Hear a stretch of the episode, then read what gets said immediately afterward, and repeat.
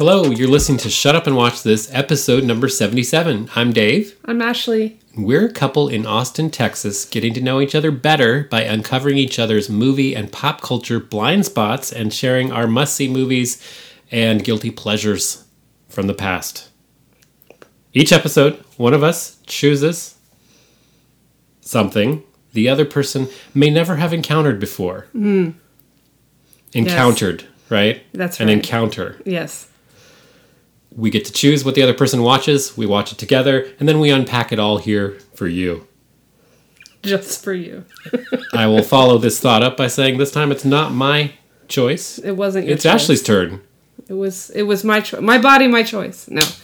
Uh, my movie, my choice. Thank you. Yes.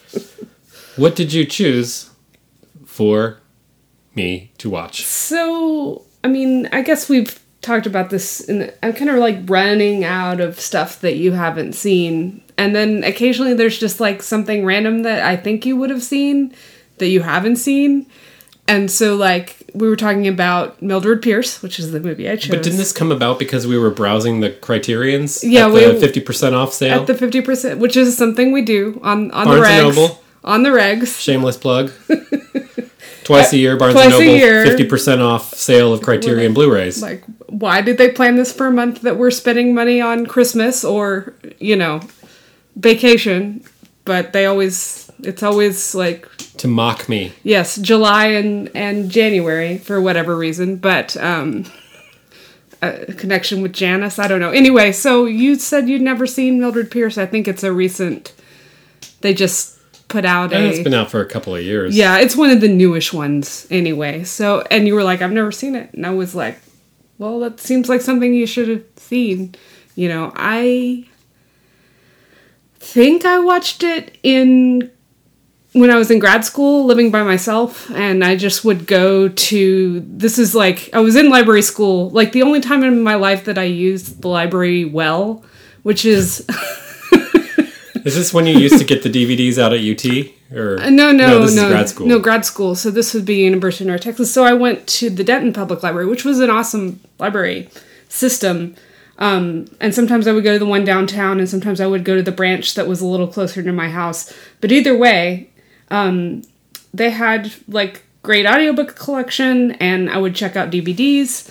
So I would just like I had a lot of time to kill when I wasn't working on my schoolwork and I worked part-time at the time and I was living by myself in a town where I didn't know anybody. So um I just watched movies all the time, you know. So like that's when I watched The Searchers. I I realized that not all westerns are incredibly dull. Some westerns are good. A lot of them are incredibly racist, but um The Searchers is one that's incredibly good but very problematic. Yes, very problematic, um, incredibly racist um, film. Um, but anyway, I, I just thought it was like a movie that you needed to see. Um, it's something that I don't know. I mean, like I think when it was, you know, I think people have mixed feelings about Joan Crawford. Still, I think that they were starting to reconsider it. You know, in the I don't know. For some reason, I, it always came across to me like when in my sort of study of noir films is that like oh it's that woman's picture you know? But it's it's really cool. It's a cool film Well, you here's know? the thing about Joan Crawford. I think that my generation onward grew up with the image of Joan Crawford as the figure in Mommy Dearest, the tell-all mm-hmm. Book and then seen. movie adaptation Yeah. with Faye Dunaway playing the completely unhinged, abusive, like physically and emotionally Yeah. abusive Joan Crawford with her daughter Christina and all of that. So Yeah. like and then so I have not seen a lot of Joan Crawford movies. Yeah. That was in my head. I saw that when I was pretty young, when it was on Yeah. Showtime or something. My sister was like, "This movie's crazy. You have to see this. Just wait," you know. And so that was my image of Joan Crawford. And then, even though I've never seen it, the other thing that immediately comes to mind is whatever happened to Baby Jane. So my, I've always like thought of her as this like kind of like heightened emotional wacko, like overly overacting kind of crazy figure. You know, which is odd because if you've seen that movie that's not her Well, I haven't That's seen that. That's not movie. her in that movie at all. I haven't seen that. Movie. That's like Bet- Bette Davis taking it like way over right. the top. Well, I haven't seen it. I don't even know. yeah, Maybe Joan Crawford is more of the straight man in that than So I think the only Joan Crawford movie I ever seen was probably The Women. yeah You know, where she's just one of of the women of one of, the, the, women, women. ensemble piece from the 30s, I think, late Yeah. 30s. yeah, Um, thirty nine or something like that. I want to say it's George a George Cukor movie. It is a Cukor, yes. Um, so somehow along the way, I never saw Mildred Pierce. And I don't think this was at all what I expected. I mean. I came into it thinking it was going to be one of these like number like 11 on the dial Mm-hmm. from 1 to 10 sort of performances. And it's actually she's not like that at all No. in this film. And I mean, this really not only did I enjoy the movie, which we're going to get into Yeah. at length, I assume, but it made me wonder. Well, what are my other? What are the other things that I should have seen in the '40s, or like where? What are these gaps? Why do? Why did I never see this? What else am I missing? You know, and I figure there's a hand. There's Bette Davis movies and other Joan Crawford movies and, and a number of other things that maybe you've seen that I haven't seen that I just we haven't hit upon yet. Yeah. But this was like bingo. This was on the money. I, it was great. Completely qualifies for this show as being a complete blind spot for me. Yeah, it's um I was surprised that you had never seen it. But I mean like if if I'm right that there's some sort of or has been some sort of hang up about Joan Crawford or about women in noir, could be both. You know, that that maybe that it just was not required viewing for, you know, film education or for, you know, it it it didn't get the attention that perhaps it deserved because I think it's like a really good. I mean, like it's an interesting noir film. Oh, it doesn't quite fit. Yeah, but this movie Yeah. was huge in her Yeah. career. It was Yeah. very successful. It it, it uh, earned millions of dollars and like like I, she was either nominated or won the Academy She Award. won the like, Academy Award. It was a big deal. I think. Yeah. And they touch upon it in the movie Mommy Dearest, like it's the one she's getting ready to do and stressed about, and then they have her acceptance speech and all that kind of thing. But it was a huge point in her career. Yeah. Well, it's interesting. I was just reading, um, like the the is it Curtiz is the director. Of Michael? Curtiz is He did not want Joan Crawford. He wanted Bette Davis, and Bette Davis was like, no, you know. um, which I guess sets up the whole like Bette Davis, Joan Crawford, you know, the I can see that. Yeah. I could. I don't know what the reasons she gave are Yeah. were, but I could see Bette Davis being like, "I don't want to be this dumped upon like woman who." Well, which is funny. I never saw it, but there's been a um, there was a, a, a a- a series, a television series about that, about the the competition between Joan Joan Crawford and Bette Davis, which I haven't seen, but I read. Um, there's a blogger that I read that Wait, read this some is a of the series reviews. that's on now. No, it was it was like a a mini series that Oh. was on like four or five years ago. or Oh, I vaguely remember that. And so, but like Olivia de Havilland, who was alive at the time, who is, I think she passed away recently. She was alive until like this year. Yeah. I mean, she's like the oldest living Hollywood so star. What, what was funny about that is like, so they had her as a character in this, and like, so they asked the actual Olivia de Havilland about her thing, and she was like, "This is complete bullshit." Like all of this stuff. oh, she was really upset about it. Yeah, yeah, she was. She was like, "It I think she took way." a campaign out in the Yeah. papers and stuff to try and reset the record. But apparently, like Joan Fontaine was also considered for this role. Um, Olivia de Havilland was considered for this role. So he, Michael Curtiz did not really want to work with Joan Crawford for whatever reason. I don't know, but um, but I mean, like I can't really imagine anybody else in this role that could do this. I don't know. She's it's synonymous with Joan Crawford. She's it's so- like possibly the yeah. biggest, the best, biggest film that Yeah. made that defines her career. yeah. So should we? What is this movie about for anybody who hasn't seen it? Yeah, Just in so short. it's based on a novel um, about a woman who um, has a husband who she loves, I guess, but he gets laid off and won't find another job, so she's like having to sell pies and and do what she can in order to sort of hold the th- and he just doesn't seem like he's all that interested in any sort of financial success or anything like that Um, we don't really get much of an idea of who her husband is in this. No, he's he, we kind of get that he's grumpy and resentful of the Yeah. attention that she spends on the daughters, particularly right. Veda. Yeah, Veda, Veda, Veda. and Faye is the other daughter. So they Kay. they ha- Kay. is- I thought it was Faye for some reason. Um, they have a small house somewhere in Southern California. Don't know where exactly. Somewhere in L.A. Maybe I don't know. Somewhere in the Warner's backlot. Yeah. um, and she is doing everything she can in order to give her girls the best life that she possibly can. Um, her husband is not interested, so she tells him, you know, marriage over. Um, I'm going to figure this out on my own. So she goes and finds a job in a cafe. where Yes, a she- waitress. yeah, where she meets uh, Ida, who's going to be important to the rest of the story, um, who's her boss as a waitress. Um, and then she decides to. She has this weird friend who's, uh, He was her husband's business partner. yeah, but uh, but th- he knew her from childhood though. Like they've known each other their whole from high school. Wally Yeah. Fay.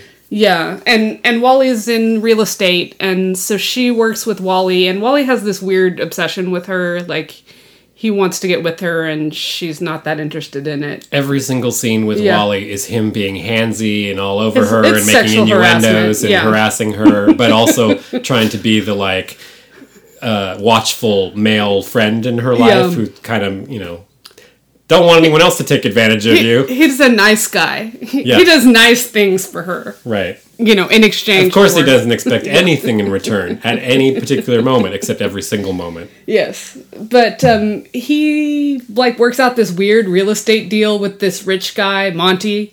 Um, that um, she wants to open a cafe. He has this great location. His family is a rich family, but kind of down on their luck. So they work out a deal where he will give her. It's just a weird real estate deal. He will give her the title to the or the deed to the land, and and she will pay him back as she can. It's very science fictional real estate. Yeah, I don't I don't know. Maybe maybe real estate dealers can figure out that sort of thing. I've never heard of anything she gets like to set up the restaurant though, so that's the point.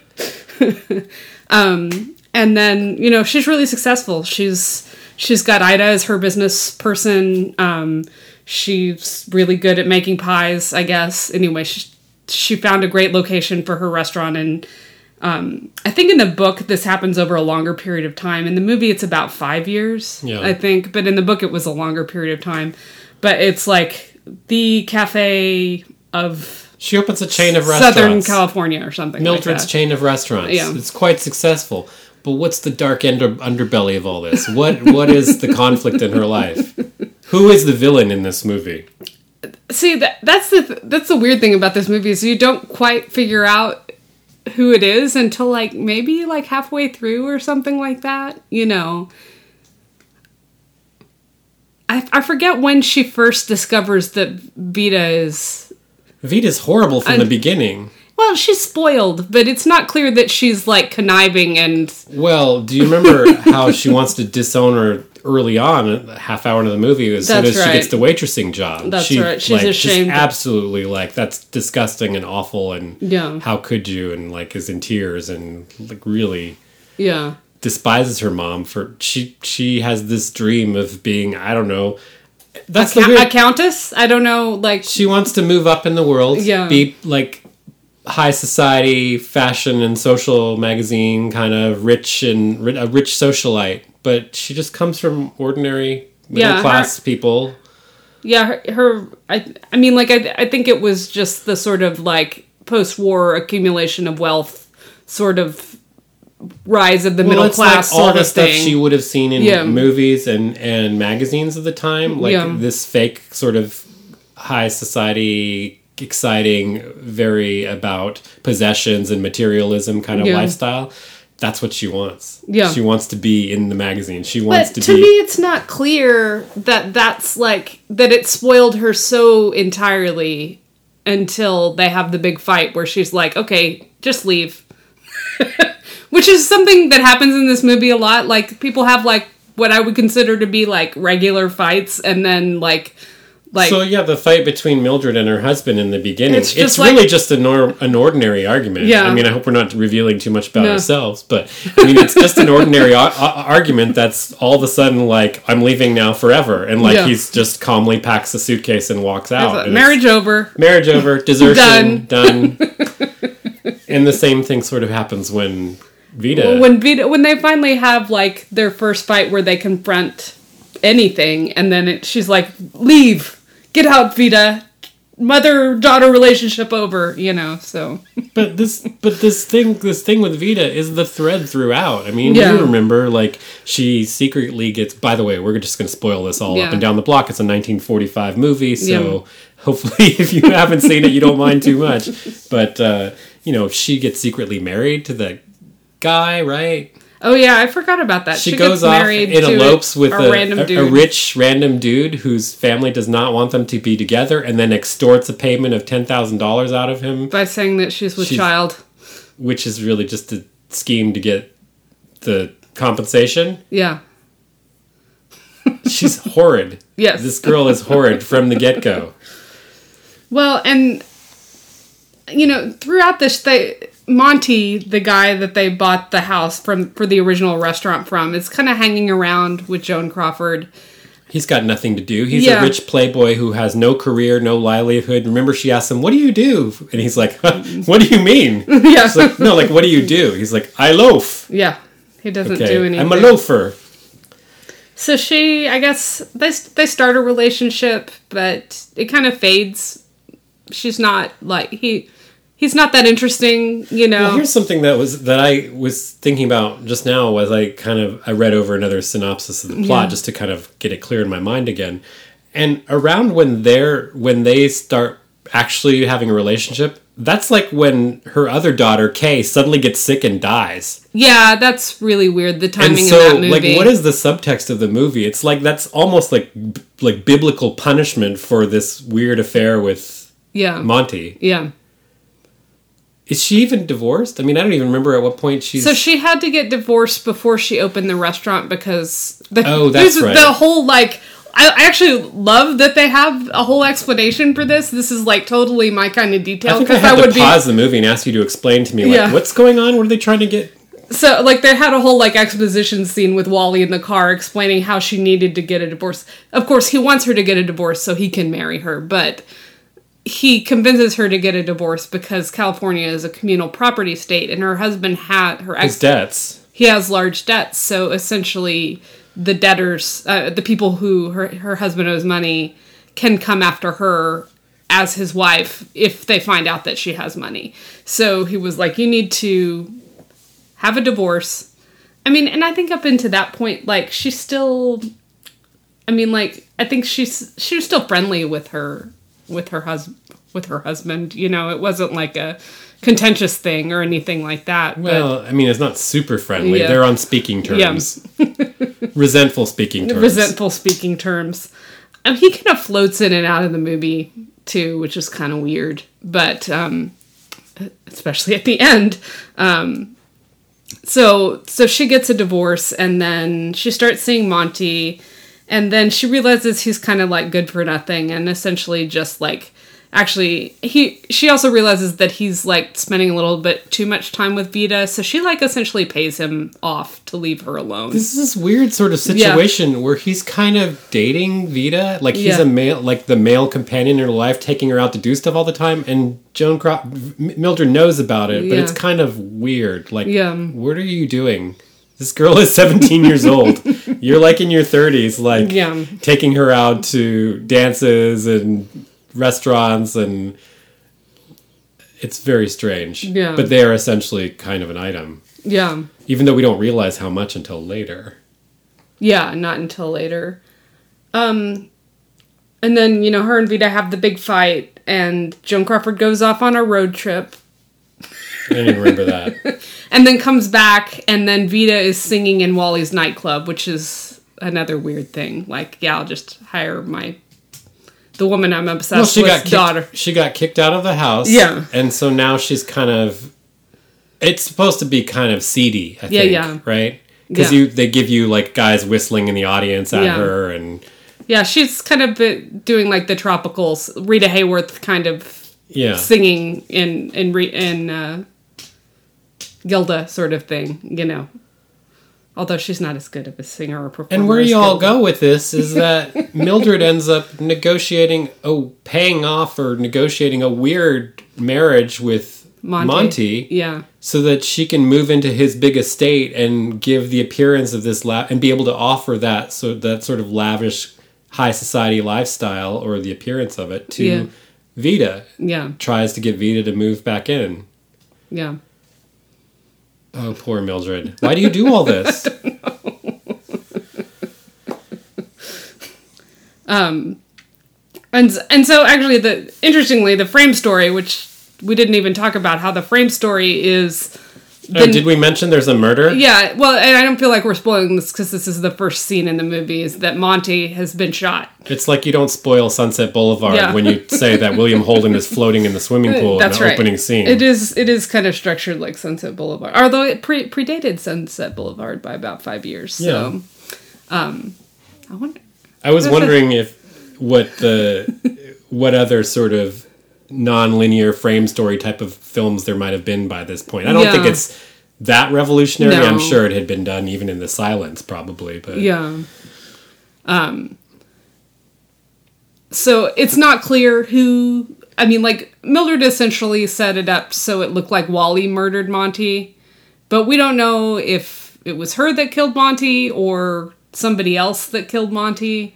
Um and she gets called into the police station and you know they say they're not going to question her but then they say that it was her ex-husband that shot Well, Monty. here's the thing. Everything the deck is stacked. Yeah. like we are meant to believe in and Mm. you believe throughout unless you know anything about the movie that the film opens with her shooting Monty. You don't actually see it. You see her go into the house, you see her finding him, you you hear the gun, see the gun in close up Yeah. and you think the rest of the movie is her not being caught, then bringing in the wrong bringing Yeah. in the guy that she arranges to be there to kind of try to pin it on him, which is Wally. Wally, Yeah. right? Because he's such a Well, yeah. jerk.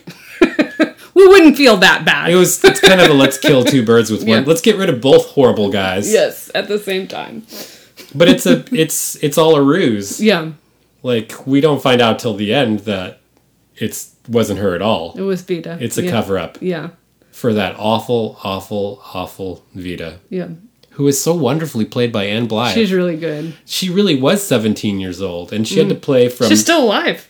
She had to play from 13 to 17 i Yeah. guess during the course of the picture but she's great and i didn't get a chance to look up what other credits or what other films she might have I been in I think she's probably in tons of stuff, you know, just like all the actors of the time period, you know. For whatever. i was sure that i'd seen her on the twilight zone at some point but i'm, I'm sure, not but i'm not sure i'd have to look it up I was like, is she in the one with the pig faces? Is she i that? don't think so Okay, maybe not. but why would she I don't know. know i think yeah you, i don't know Yeah. I don't know.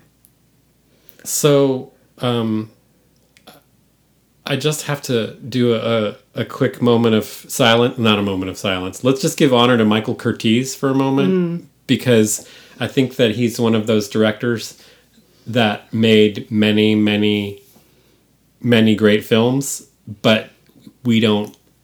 He never he's such a a, a a figure of the studio system and that so uh, that you don't think of him as an auteur or anything like that. You don't uh, you often remember his name and associate it with these pictures. But uh, I jotted down a few. I mean, literally, I can't remember if he's made hundred films or what. But I, I jotted down. Of course, Curtiz made Casablanca, the great Casablanca. Dave's top twenty Cas- Casablanca. This is like everybody's top 20 I know, but he also made Adventures of Robin Hood, the original with So the good. Technicolor watch with that Errol- again. Yeah, I've got the Blu-ray. We should. He made Mystery of the Wax Museum, the original old '30s film. He made Captain Blood, Charge of the Light Brigade, Angels with Dirty Faces, That's a good one. Yankee Doodle Dandy with James Cagney, um, Life with Father, The Jazz Singer, the 1950s version, and White Christmas, among Oh, wow. many others. So it's like you instantly are like, yeah, I've seen like 10 of his films, but I forgot that he directed them. Um, I forget where he's where he's from originally, but he's one of those European directors that came, I think, that came over. during uh, during and after Yeah. the war. Um, the other thing I have to geek out about for a moment is that uh, we just took my kids out on a college tour in LA, and we went to we went on the fun uh, Warner Brothers studio tour, and you know they took us into. Um, of course, you're in the little cart going around on the back lots, and that's fun. They're like, "Hey, there's where you know they shot the opening scene of Maltese Falcon or whatever." Um, there's George Clooney's apartment from ER. So it's fun. You recognize these places. But you do get to get out and go into one of the sound stages. And of course, it's all billed as like, this is where we shoot Ellen, and the Ellen stage is there and everything. But I felt sure that I had seen um, that they shot Mildred Pierce there. Yeah. And I went looking it up, and I was right. Yeah. Sound Studio, stage one, the same one, and this is super geeky because, of course, there's nothing there that remains. I mean, it's just a big cavernous studio with the lighting grid and everything. But in that studio that we went in, they shot Mildred Pierce. They shot Treasure of the Sierra Madre, Strangers on a Train by Hitchcock, A Star is Born, the Curtiz from 1954, Them, the one about the giant ants, the original Ocean's Eleven, Bonnie and Clyde, and Cool Hand Luke in that studio. Soundstage, number one that we were in. Wow. So it's one of those uh, footsteps of greatness. They have a plaque outside. Um, I think the thing, the studio is, the soundstage was built in 1927 or 1937 or something like Yeah. that, and it's just been like every interior that we saw in this film would have been shot in. I think this was shot in several of them, so I don't know what was shot there, but in stage one or two or three, and it's still there. They're Well- still shooting. You know, I have to say when when we visit the lot, it just reminds me well, I mean like it reminds me of what goes into production, which is amazing, but it also reminds me of how talented the actors actually are. Like I think a lot of people have this misinterpretation that it's like a fun easy lifestyle. I mean, and there are a lot of benefits that go along with that level of stardom, but like you have to be really good at what you do in order to pretend that you're having like this big emotional moment when you have like like essentially it's half a street, you know, and and it's a corner of a room. corner of a room that and like so like art I mean like isn't it cool the like technical aspect of that of capturing that and making it look like a real room but to actually be able to like dissociate yourself from the experience of being on camera enough to perform I mean like And these this is- actors are incredible that they're able to do that that takes a whole level of This you is know. 1945, so Yeah. the camera itself Yeah. is the size of a horse or something. Yeah. You know what I mean? And the lights in your face, and you're not performing with your co-star. You're The- performing with about 60 technicians standing around. Yeah. It's insane, and you're just performing one piece of that scene. yeah You're doing your close-up of your of those few lines, or you're you're gonna have to do it a bunch of times.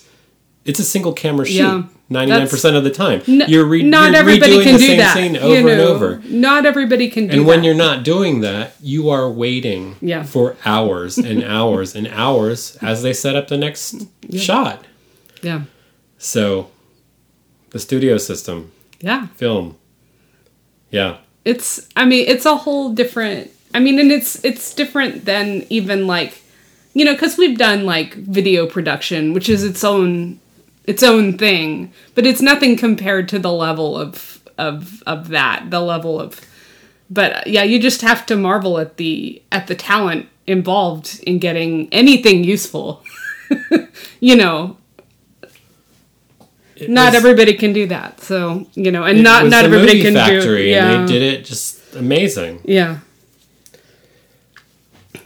Well, it's it's like you watch some of those old screen tests and you get an idea of of you know what it's like you know to see them because they'll have them just stand there and then all of a sudden they turn on the character and it's it's pretty fascinating you know if you've if you've never taken the time to watch i wonder if well we didn't have the dvd but i wonder if probably the criterion dvd They might have have, some screen tests screen or tests. something like that They do sometimes. yeah it's good stuff I think the Rebecca one might.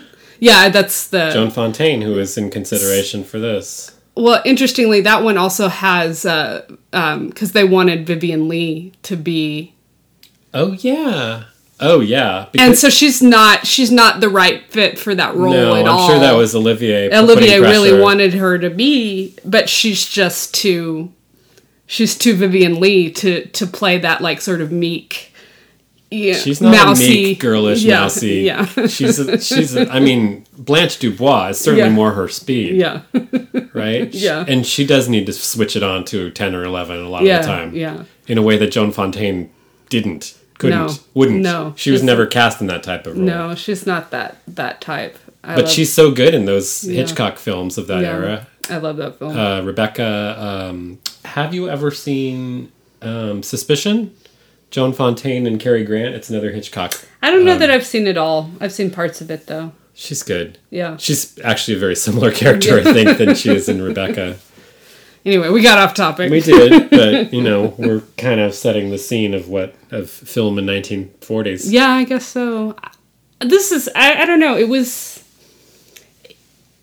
you know, I know that that the movie didn't really follow the the novel very well, um, which I mean like I don't care because I haven't read the novel, but um, I might not care even if I had. I just like it's a pretty tidy, tight little melodrama. You know, I think it's just is it like an hour and twenty minutes or something like that? It wasn't. No, I think it's about two hours or, Okay, or it didn't- it uh, doesn't- an hour and 50 minutes. it doesn't feel under- too long or anything like that. It feels like it it gets a good clip.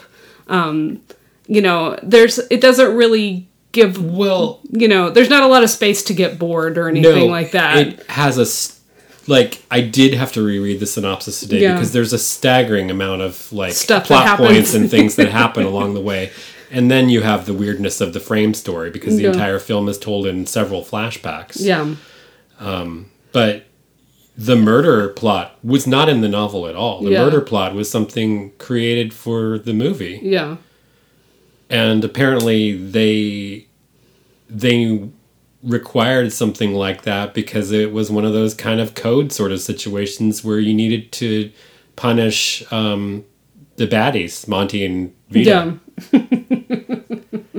they, they all must be punished in for the code to But it really works so well. I mean, it's such a natural outgrowth of the rest of the mechanics of the story. I don't know. I like. I think it needs that. I, Yeah. I, I I'm sure. I, haven't read the book. It's by James Cain, who who you know wrote Postman Always Rings Twice and which is also Double Indemnity. I think uh, Okay, some of these things yeah. that became the great noir movies, Yeah. but they started in in his novels in the same way that we got a, a whole series of other ones from Raymond Chandler novels. Yeah.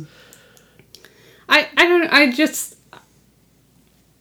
what is it? I forgot what I was just gonna say, but that's I, the the weaker part for me was the police setup. I the, it was it seemed like that could have been handled a little better. Like if you were gonna tack on this like crime aspect of it, well, why not do a better job? There's some other movie that we were watching the other day where they just have a police officer show up randomly at the end or something. Well, do you remember what movie that was?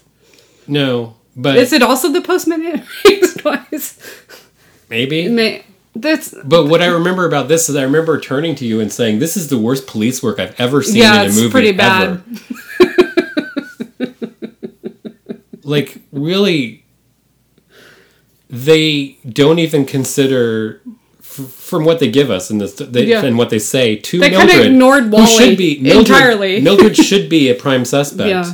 And they intend to send her off without questioning her. Yeah. Oh, we don't really need you here. We know Yeah. what's going on already. But what they know is that the the man that they actually caught on the scene, Wally, who Mildred set up to be there, is Yeah. not even a suspect. Even though the gunshot, they hear the gunshot or whatever, he comes out. They they, find the dead body a minute later. He's there under mysterious circumstances. Yeah. Oh no, he's not a suspect. We know who it is. It's Bert Pierce. Your Yeah. mild, weird, like husband that keeps husband who just kind of floats into the movie every Yeah. once in a while. and Well, and their whole thing is like he ha- Wally doesn't have a motive. Her husband has a motive. there's no physical evidence. They're just like, well, he doesn't have a motive, so it can't possibly but Wally be. him. totally had a motive. He totally had a motive. He's been obsessed with Yeah, Joan Crawford for years. That's and it's almost like Joan Crawford is so dismayed by their shitty police work Yeah. that that's the motivation for her to tell the story. Yeah. She's kind of disappointed that they're going to send her off or something. She's like, "No, let me tell you what happened." But then that's all turns out to be a ruse because at the end the police say, "Oh, well, we knew it was Veda all along, and we just kept you here to." Go. I don't even Yeah. understand that. That doesn't yeah, really make how sense. How would they know that it was Veda? So here's another weird factoid. One of the script doctors on the movie was William Faulkner. Oh, interesting. I blame this on William. No, I don't. I, Okay. It actually. Who knows who contributed what? we don't know that he contributed bad police work. I just wanted to fit that in somewhere. Well, I like to imagine that it's uh, it was this is my weird headcanon that this is the script that uh, that uh, Humphrey Bogart's character was working on in uh, Oh, yeah. in uh, Um, in a lonely place. in a lonely place or something like that. That doesn't make any sense, but We should do that movie sometime, even though Yeah. we both know it well. yes, that's um, it's one of my favorite films. I love it. Me too. Nicholas Yeah, Ray. Nicholas Ray. This has something something of that feel, although I don't think it's as elegant. Like I was, I always love movies with twists where you don't unexpected. Well, not not every movie like that, but if it's well done. Um, although I can't say that this was particularly well done, but it was a more interesting twist than than some. Well, let's talk for a minute about why is this movie considered to be a film noir? Yeah, Is there any debate about that? I I assume is it is it a little early in the time frame? Isn't film It's about- noir? no, it's about it's about right at the peak of its kind of really getting into gear. Yeah, yeah. Because I, you know, Mid like, sounds about right for to the early see- yeah, fifties, yeah, or well, mid to late fifties fifties, even. yeah. Um, like Well, had had it not had the murder frame, yeah, it does feel more like a women's melodrama sort of. yeah. Well, other than you have throughout most of the movie someone who you think may have killed someone.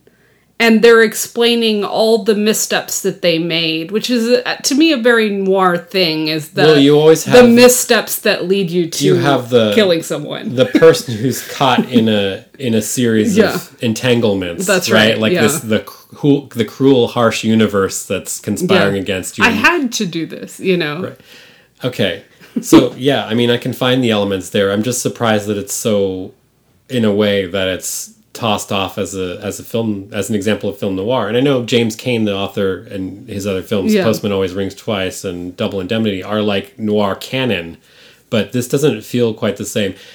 Obviously, you could say yes, it's another stark, high contrast, black and white, dark world of darkness kind Yeah. of with From Warner Brothers, right You know. with uh, people with horrible motives and Yeah. double crosses and but it's not really a crime picture No, except really. for the fact that they've added on this murder frame story yeah, which really now i'm talking myself out of the fact that it fits in organically and and, and you could almost lift it right out and you'd have th- about an hour and 45 minutes of the movie just being this story of joan crawford and her daughter and the horrible men in her life trying to take advantage of her it kind of. I mean, like if you took that part out, it's very similar to um, a movie that I love, um, a Mankiewicz film called *A Letter to Three Wives*, which it doesn't really have a crime in it. It has like a cheating scandal, maybe. yeah You know, but it's similar. But does it have the weight of all that kind of melodrama? No, no. I mean, like I don't I don't remember. oh, you it showed has, it to me it once. has Linda. Darnell in it, though, who's amazing. Um,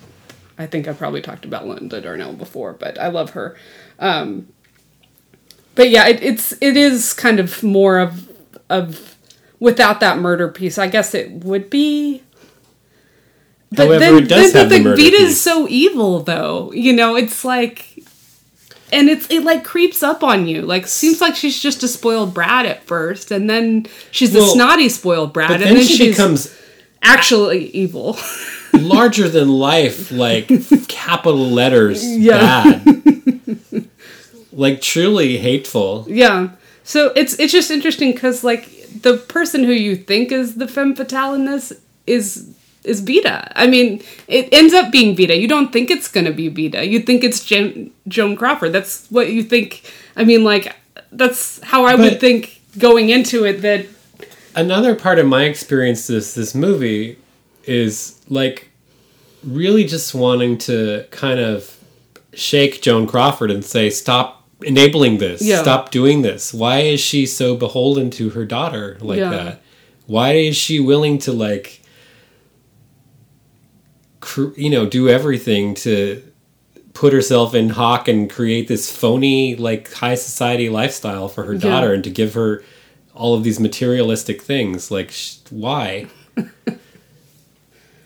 the it's- daughter never does i mean are, is this what i'm supposed to do for my daughters am i am i just not getting it Do you have a well? I mean, so I mean, like if you if you like list all the things that she does for her kids, which like are like way over the top, which I think like part of the lesson of maybe the novel, which is that. I don't know. What is the lesson of the novel? Do less for your kids? I don't know. Don't provide them with the best.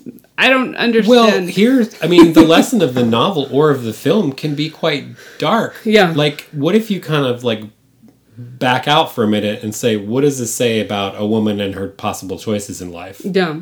Well, she had to Is use. she has she been punished for being a working Yeah. woman and being an entrepreneur and going into the world and and starting a business and trying to live without a man? Like is this movie saying like trying to write the you know in this Yeah. sort of like 1940s well, that's the kind of central disagreement between her and her husband, who she says that she loved, was that he thought she was doing a little bit too much for. So she was like, "Just go if you think I do too much for the kids." So I don't know. It just Well, we're invested in Yeah. everything that she does and her success. yeah, we root for her to be able to make it on her own and Yeah. create a thriving business, but the cruel film noir universe of the movie kind of slaps her down yeah, for daring to be a woman yeah. doing this.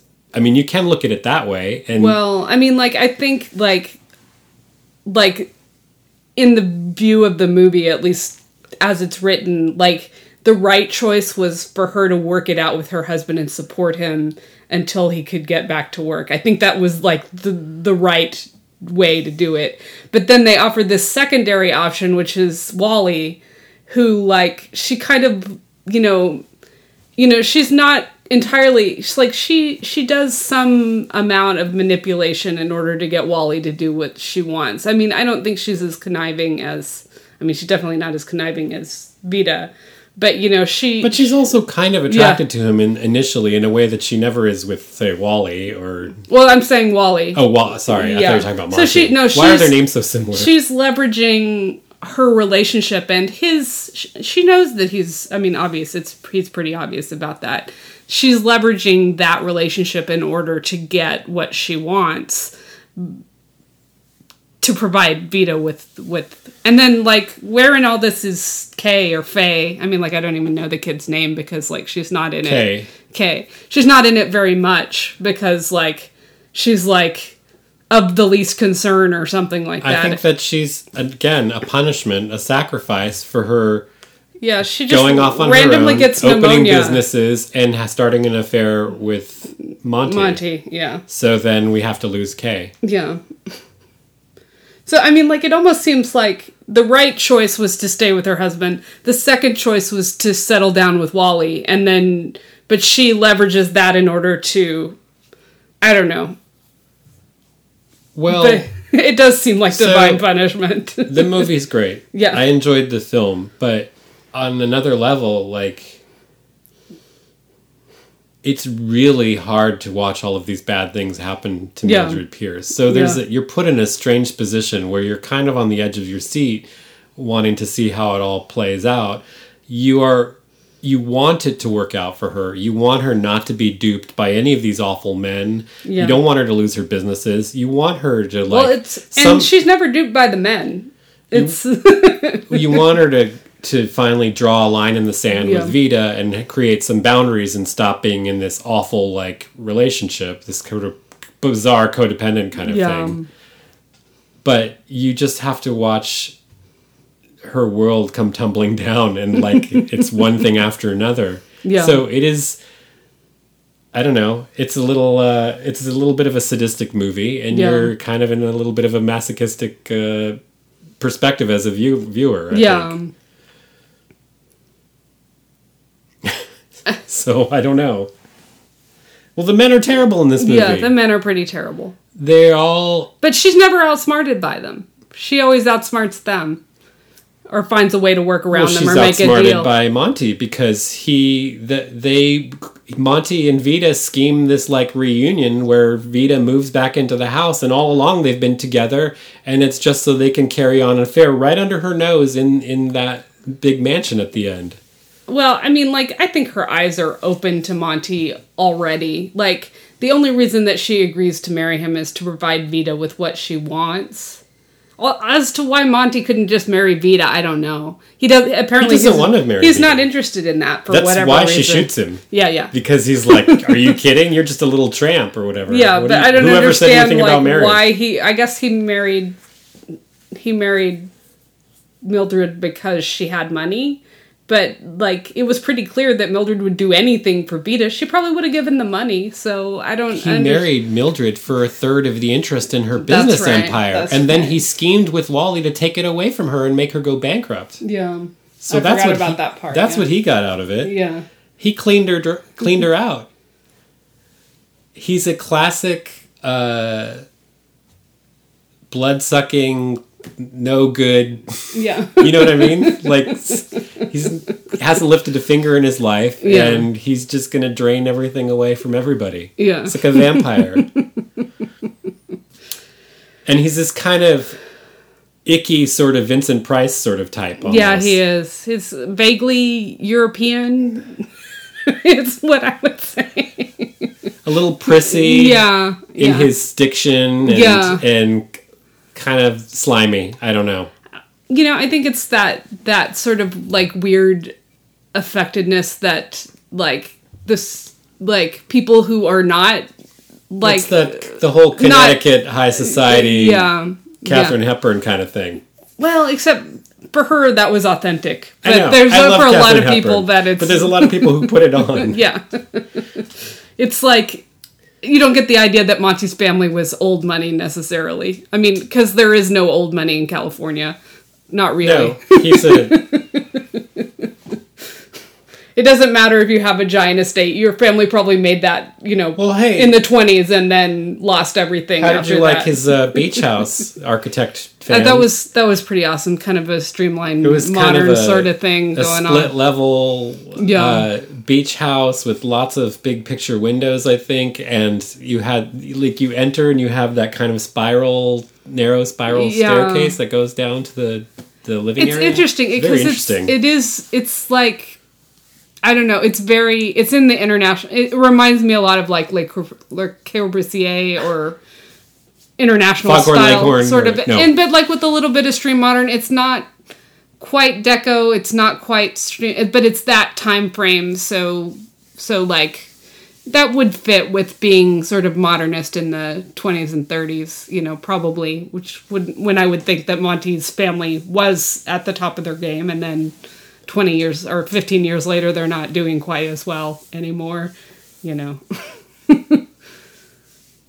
And then I'm also imagine I'm also picturing uh, Mildred's restaurant empire. Yeah. Which it's kind of like a diner, but also has like drive-in like waitresses on the outside. Yeah. Like the drive-in roller skate kind of thing, practically. But Well, the inside's like you know It's an interesting thing. Like I, I in the Wikipedia article, it was it was like reading as fancy, and I was like, this doesn't read as no, a fancy restaurant read as to me. fancy, But I think it was supposed to be a general like American restaurant. Yeah. But it nowadays it reads like a pancake house or something. Yeah, it does look like a pancake house or something like that. But like that fits with the time frame because that's sort of the right the, the, the post-war when like more people wanted to eat out. I mean like this like actually like when they turned all the inventions that we invented during the war in order to destroy the Germans and the Japanese, like when they take all of that back and and turn it into like making the United States into when they use all that technology that they developed, um, like the changes that happened overnight and the way that society changed in that time frame was sort of like revolutionary and like all of a sudden people wanted restaurants like people didn't eat out as much before Mm-hmm. the war and then after the war there's like i mean that's you know that's when This is right after the war. yeah all barely. the all I the mean, all is- the chains that we know that are still around like you know mcdonald's they were created in this time frame it's just there was a whole like the whole world changed after world war ii so I think she know. basically invented Denny's. yeah But in the, damn but, her. but do you, but do you remember do you remember in the movie though it's very baffling now trying to figure out like, trying to figure out what kind of restaurant it was cuz like I said it reads kind of like a burgers and pancakes kind of diner they have a bar i think but too. they had like they served champagne at some point to Monty when he Yeah. comes in, and you some of the clientele come in are like higher society types Yeah. coming in looking for a table, like couples in like a fur and a jacket Yeah. and stuff like that. I'm like, what place is this? I guess it's the nicest place in Pasadena at the time. Or Yeah. pasadena no because it was wasn't it closer to the beach pasadena is not close to the beach I don't know. I thought they made reference to Monty being like a Pasadena family or well heir or that's something. she ended up in the estate but if they're in southern california that's not it's a beach town. Yeah. Um, well, he they had a beach house too, so Mm-hmm. you know, one up up on the land and then one down by the sea.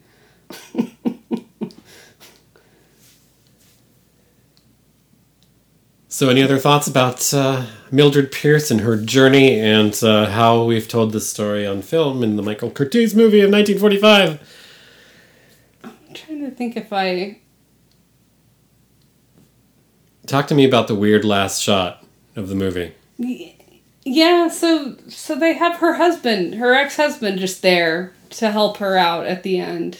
you well, know? she's released. Uh, isn't it when she comes out of the police station? when she comes out of the police station, he's just kind of hanging around. I guess they let him go too.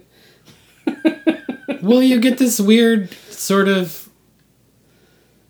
stylized silhouette shot of them in long shot with her coming out, and then the silhouette of Bert, right? Yeah. Bert Pierce, her ex husband from the beginning, walking towards her, and it's kind of, and the music kind of sweeps up, and it's kind of like, wait, are they trying to go reunion, happy ending? This is a new beginning for them in the last, like, Well, they'll just the first two kids didn't work out. They just make some new ones. It's fine. She's like 34. It'll work. so that again is like the movie saying, see, wait, she, wait. She, said that she was 17. Yeah, she'd be 34. She could have another kid.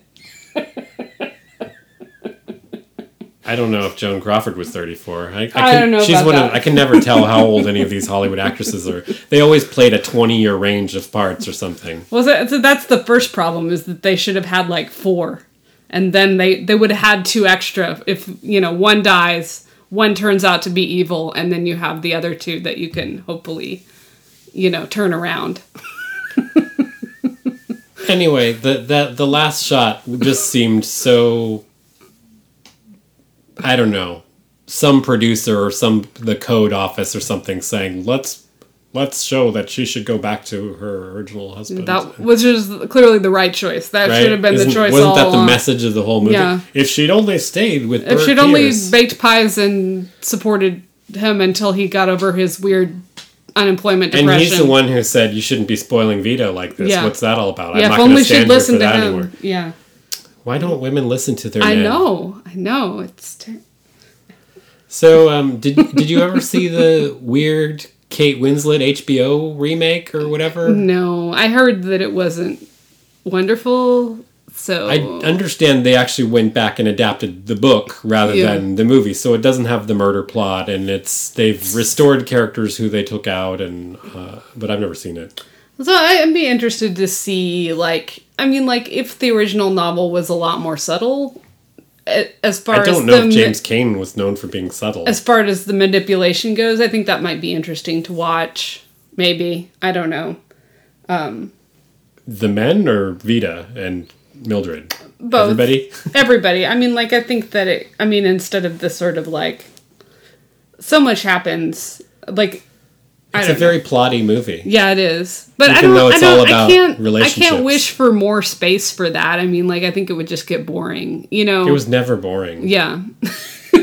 hey, it uh, it survived the. Dave did not fall asleep while watching this test. No. Yeah, that was pretty good. We made So- sure to start it early. I don't think we did particularly. I think I just had a big stiff cup of tea right Oh, before. yeah, okay. Well, the you know the other the other thing I think we mentioned this when I was talking to it, but um, in in the tradition, which is I think fairly common in movies from the time frame, is that there's and I think people have written um, lots of essays about this, but implied lesbianism. Oh, you have Eve Arden in this film playing uh, her friend Ida, right? Yeah, and to me, like And you, you this said sounds like Eve's as having a whole conversation about, um, or Ida's having a whole conversation about. She she's single and she's been single throughout the whole film, um, but she says she makes in, in passing some comment about men or something like that, and Never I was works like, out for me. and I was like, and you, yeah, you just turned to me and said, I don't know. She reads as lesbian she reads me. as a lesbian to me, just like her whole deal. Um, and then like I totally ship. I would ship Joan Crawford and and Ida for that. That would. That's that's clearly me the alternate choice. Just, like I would, I- and here I was like, Ida should get together with Jane Lynch or something like Yeah. that. They're just like she was that kind of. They might be the same person. They're the They same might- height. Well, maybe that's what it is. I Ida's really tall. something triggered Yeah. that. But yeah, I I mean, and I think like that's like that's a. I know that people have written tons of you know um, academic research articles about like you know um, Eve Harrington from. Uh, All about Eve. from All About Eve, and there's like throughout this, there's this, uh, you know, some would say subtle, I would say not so subtle, sort of nod towards al- alternative lifestyles, and particularly lesbianism. Maybe I don't know if I don't know that I've seen as many films that make reference to gay men as as obviously as as, but maybe I don't know, may. I don't know. I haven't read any of those articles, so The only thing that came to mind was uh, the guys in Alfred Hitchcock's Rope. Oh yeah, yeah. That's an interesting film. Yeah. they're probably not just college roommates. Or No, whatever. no. Well, they're based on Leopold and Loeb, I think. uh, okay, that, that yeah, murder it case. makes sense. Yeah. But uh, yeah, interesting. Yeah. There's, uh, I'm sure there's been books written about this. oh yeah, definitely. I mean, like I think we had one um, in our library collection. Yeah. I don't know if it's still in there, but I mean, like I can almost see the title in my head, but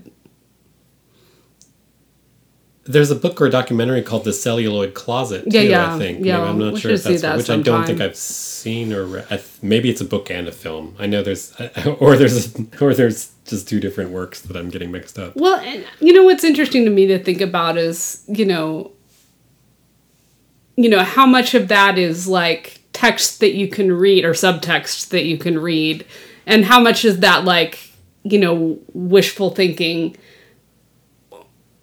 You know, you know they they talk about this a lot with like series that that people are watching and they'll like come up with this like people who are friends or platonic and then like the fandom of that will like you know imagine a relationship Yeah. which you know and i think in some cases there is like there's enough there to suggest that that that might have been on the minds of the people who mm-hmm. created it as well as the people who were invested in that being a possibility. And the fanfic just brings Yeah. it out into the open. yeah i don't know so but, there are probably not a lot of mildred There's a Fix thought. I was going to say there's a thought. Mildred Pierce fanfic. fanfic. I, I'm going to. It's there. It's Yeah. probably in there. But um, yeah, uh, Joan Crawford and, and Ida are my OTP from this film. So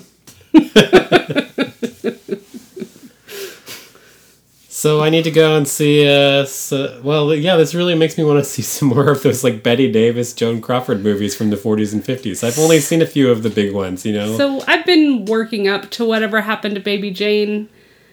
yeah, It's it's it's an interesting film. It's it's a fun film, but it's also like hard for me to watch in a way that I can't explain. But we, we will do it on the podcast. when's the last time you saw it? Um, and have you seen it more than once? I've seen it a couple times. Okay. Yeah. Um Well, let's not unpack it Yeah. anymore now. But But I'm I mean, like, I think if you if you've seen that and you've seen Spider Baby, then you understand a lot more about John Waters. Okay, I'm going to quote you on. That's my Yeah. full quote for, for the episode. I saw Spider Baby once years Yeah. ago when I was in a mode where I was like before DVDs. Probably Yeah. I was like getting weird cult movies Yeah. on VHS from mail order catalogs and stuff, and I'd always So I mean, Spider-Baby. like, it's whatever happened to Baby Jane is fascinating. It's not as fun as Spider Baby, but it's the dynamics there. It's you know, and you know, I love dark things, but this verges on too dark for me sometimes. So I'm not sure if I can handle it Yeah, if it's too yeah. dark for you. That could make a good conversation, though. yeah, yeah. So I think I'm tapped out on Mildred Pierce. Uh, uh, did you have anything else you wanted to say? No, All right. Well, I hope uh, if you like Mildred Pierce, like we do, yes, I hope you enjoyed hearing us talk about it. And if you haven't seen it, catch up with it and just forget anything we said about any of the plot. that's right. Sorry for spoiling everything, but I warned you. Um, all It's a movie review podcast. They should expect spoilers. It's from 1945. Yes. Can you spoil a film from 1945? yes. Can we spoil a film from like this year? No. No. we can't. Like was- The Green Knight, we could spoil Ex- that. But that's from a medieval uh, work of literature. You can't spoil. it's even older. You can't spoil something I from don't know that the, whatever. I don't know the movie follows the poem all that closely. Probably not. I don't know. You've read the poem. I haven't. I, That's not I in actually- twenty years, so Okay. Uh, but go see The Green Knight because it was amazing. it was really good. All right. That's it for this time. Uh, yay. I get to choose the next film. Mm-hmm. I have no idea where I'm going to go. Hopefully in two weeks instead of a month. I'm not, I can't, we can't promise it. I mean, we've only been able to hit about once a month lately, Yeah, and that's reality. yeah. It's been quite a summer. Hashtag pandemic life. pandemic life and everything else. So I hope you and yours are doing well, and we will talk to you again sometime in the next Yeah. month. Thanks for listening. Bye.